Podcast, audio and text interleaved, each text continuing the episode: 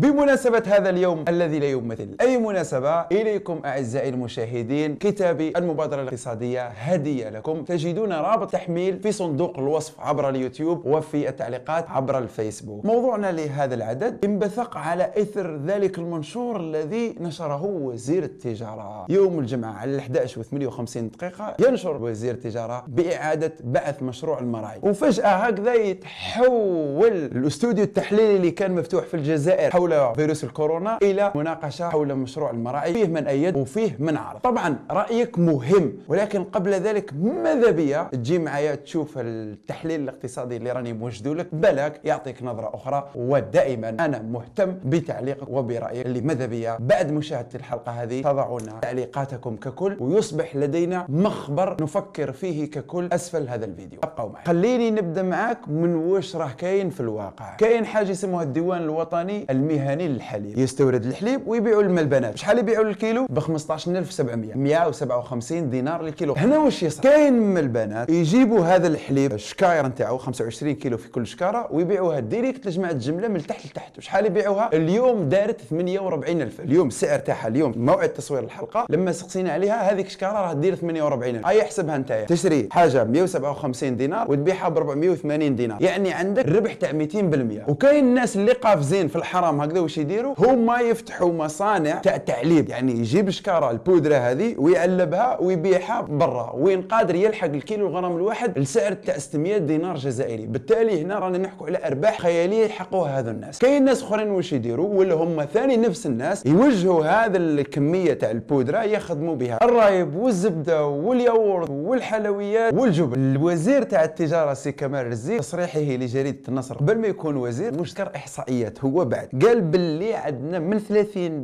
إلى 40% من الكمية تاع البودرة تاع الحليب اللي يدوها هاد الملبنات تروح لهذه الصناعات اللي ذكرتهم لك. ومن بعد ما نروحوا نكملوا معليش نقولوا المكتوب اللي كتب في شكاير الحليب. وزير التجارة في التصريح اللي كان قبل قال باللي حوالي 50% من هذه الكمية تروح للفنادق والمطاعم والمقاهي بالتالي واش يبقى للمواطن ومن جهة أخرى لك أن تعرف بأن صندوق النقد الدولي دار واحد الدراسة على سياسة الدعم الاجتماعي في الجزائر وهذا التقرير راح تلقاو الرابط تاعو أسفل هذا الفيديو بالمناسبة. واش وجدت هذه الدراسه باللي 20% من الأسر الأغنى في الجزائر تستهلك 18% زيادة على ال 20% من الأسر الافقر في الجزائر في السلع المدعمه وبالتالي هذه السياسة هذا النمط اللي رانا ماشيين به مستفادين منه الأغنياء أكثر من الفقراء. هذا أيضا زيد عليه باللي السعر لما يكون منخفض الناس تروح تصرف بلا حساب. وبالتالي هذه السياسة اللي تخلي الحليب في سعر منخفض تشجع على التبذير. وبالتالي ما هي في مصلحة الفقير؟ وهي في نفس التوقيت تشجع التبذير. زيد فوق هذا كاع كاين ناس يديروا التهريب تاع البودرة. هذا الواقع ككل ما يخليناش مستغربين لما نعرفوا باللي الجزائر في سنة 2014 كانت هي المستورد الأول عالميا للحليب المجفف على حساب الفرد. ثم يعني كون نشوفوا الدول تاع العالم اللي استوردت الحليب المجفف الجزائر هي الأولى على حساب الفرد. زيد فوق هذا. إحنا من عام 2005 لعام 2017 استوردنا 13 مليار و496 مليون دولار غير حليب مجفف. هذا الرقم لو كون إحنا نشوفوا وشحال استوردنا في عام 2018 و2019 هذا الرقم مستحيل يهبط تحت 15 مليار دولار. راك عارف واش معناتها 15 مليار دولار؟ 15 مليار دولار تنحملها منها 3 ملاير دولار تخدم بها شركة كيما تاع المراعي تاع السعودية. وتبقى لك 12 مليار دولار على بالك واش دير 12 مليار دولار؟ يو تخدم بها 8 كيما برج خليفة. تقضي بها على أزمة السكن ولا تروح دير هذو ثمن أبراج ديرهم في مدينة واحدة كيما زيامة المنصورية وتولي لك أيقونة البحر الأبيض المتوسط وقول للسياح ما يجوش.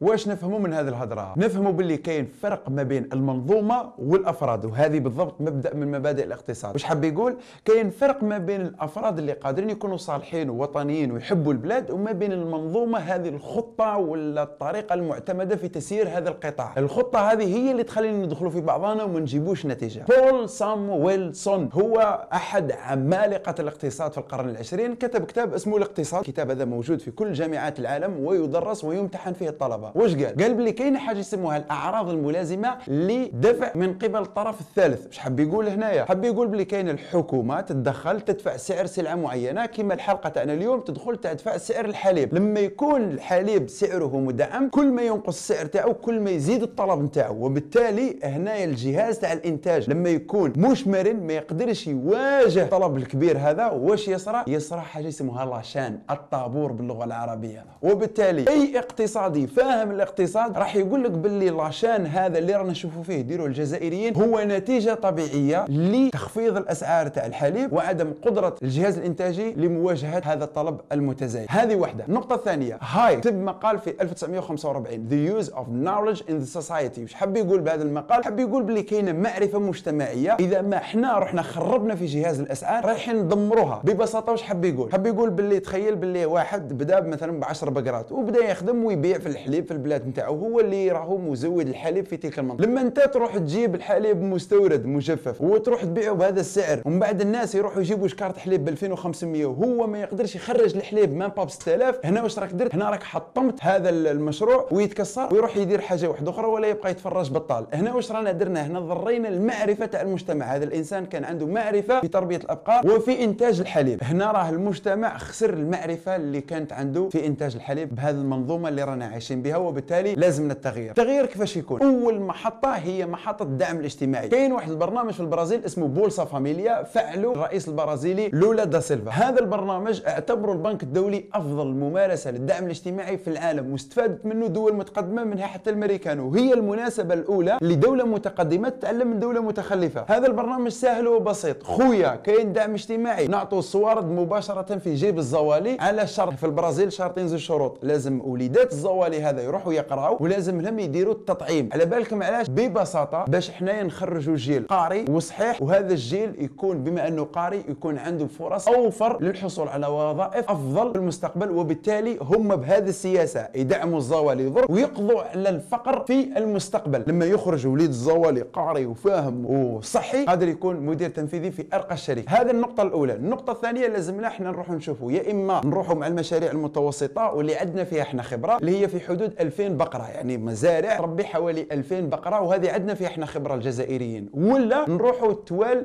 المشاريع الكبرى من بينها مثلا المشاريع اللي فيها حوالي 200 ألف بقرة توزع على أربع مزارع في ربوع الوطن. وهذه المشاريع نقدروا إحنا الجزائريين عن طريق البورصة يكتتبوا الأسهم تاعها ولا نقدروا نجيبوا شريك أجنبي بشريطة أنه هذا الوزين يخدموا بصوارده هو مش بصوارد البنوك العمومية تاعنا. ثاني كاين الشرط الزاوج إذا جبنا إحنا شريك أجنبي مهما يكون بلدنا تاع قطر ولا المراعي تاع السعودية ولا شركة أخرى مشروط فيها أن الزراعة تاع العلف لازم تكون هنا في الجزائر. إذا كان إحنا حبسنا استيراد الحليب المجفف وعاودنا الدراهم تاعنا تاع العملة الصعبة راحت في استيراد العلف نتاع البقر ما درنا والو بصراحة. اذا لازمنا حنايا هذا الشرط أيضا شرط آخر هو التكوين اليد العاملة الجزائرية. الراس المال البشري الجزائري لازم يكون وما فيهاش مشكل كي نجيبوا إحنا دي كادر من الخارج اللي يقدروا يسيروا منظومه تاع 2000 بقرة ولكن لازم لهم يعلمونا الجزائري. وفوق هذا كاع باش ما نعاودوش الغلطه اللي صارت في قطاع السيارات تصرنا في قطاع الحليب ما كاش امتيازات اللي حاب يخدم الحليب مرحبا به.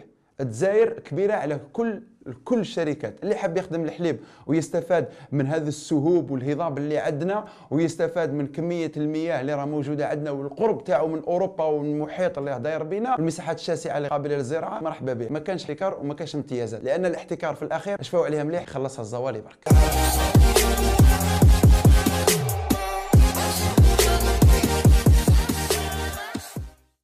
قبل ما نختم الحلقة هذه لازم نحكيك على المقال تاع لويزا ديلنر بعنوان Should humans drink cow's milk اللي حبت تقول فيه باللي الحليب تاع البقر والمشتقات نتاعو فيها اللاكتوز وقالت باللي هذا اللاكتوز لما يدخل جسم الإنسان باش يتحلل إلى جلوكوز وجلاكتوز لازم له اللاكتاز المشكلة على حساب خالتي ديلنر هو أن 70% من البشر بعد ما يكملوا فترة الرضاعة الطبيعية يتوقفوا عن إنتاج اللاكتاز. وهنايا المشكلة.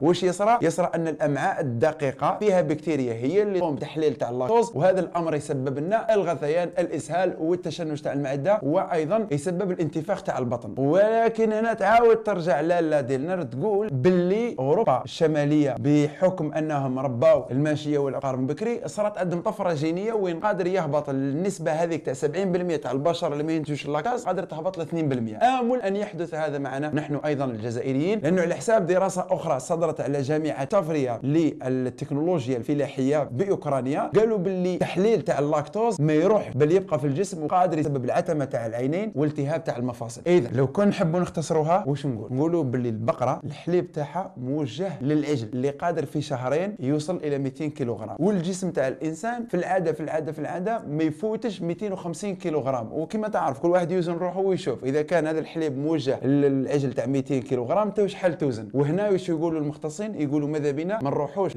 للحليب تاع البقر بل نروحوا للحليب تاع الماعز. وهنا أقترح على المختصين أنهم يدرسوا جدوى تاع المشاريع تاع تربية الماعز تاع الموريسيانو لأنه فيه جدوى كبيرة ورانا قادرين نستوردوه هنا في الجزائر ونخدموه. الحكم في هذه الفقرة التالية يبقى للمختصين ونبقاو حنايا دائما تابعين واش يقولوا المختصين لأنه كاين فيلم واحد آخر تاع الكازين هذا البروتين اللي هذه الكتلة تاع البروتين اللي صعبه الهضم واللي قادرة تسبب مشاكل أخرى وتدير القولون. هنا لازمنا نسمعوا رأي المختصين وماذا بيا المختصين يقولوا في التعليقات رأيهم ويكونوا امناء معنا ويحطوا لنا حتى المصادر باش نزيدوا نقراو ونعرفوا استهلاك الإنسان لحليب البقر وين قادر يديه. في الأخير رانا شفنا التحليل الاقتصادي واش حاب يقول على مسألة الحليب وأيضا شفنا باللي حليب البقر قادر يسبب مشاكل صحية ويا ليت تعود. إحنا ثاني صارت عندنا طفرة جينية كما صارت لجماعة تاع أوروبا الشمالية ونقدروا نستوعبوا هذه المشكلة وما ديرناش مشاكل صحية. على العموم الأمر يبقى للبحث وإن شاء الله نكونوا فهمنا باللي كاين فرق ما بين المنظومة والأشخاص. الأشخاص قادرين يكونوا صالحين ولكن الخطة اللي نسيروا بها هي اللي تدير لنا مشاكل. نلتقي في حصة أخرى إن شاء الله. تنحيا كراما. بارك الله فيكم. ما تنساوش رايكم يهمني في التعليقات. وماذا بيا تشاركوا هذا الفيديو على أوسع نطاق باش نستفادوا جميعا. شكرا جزيلا.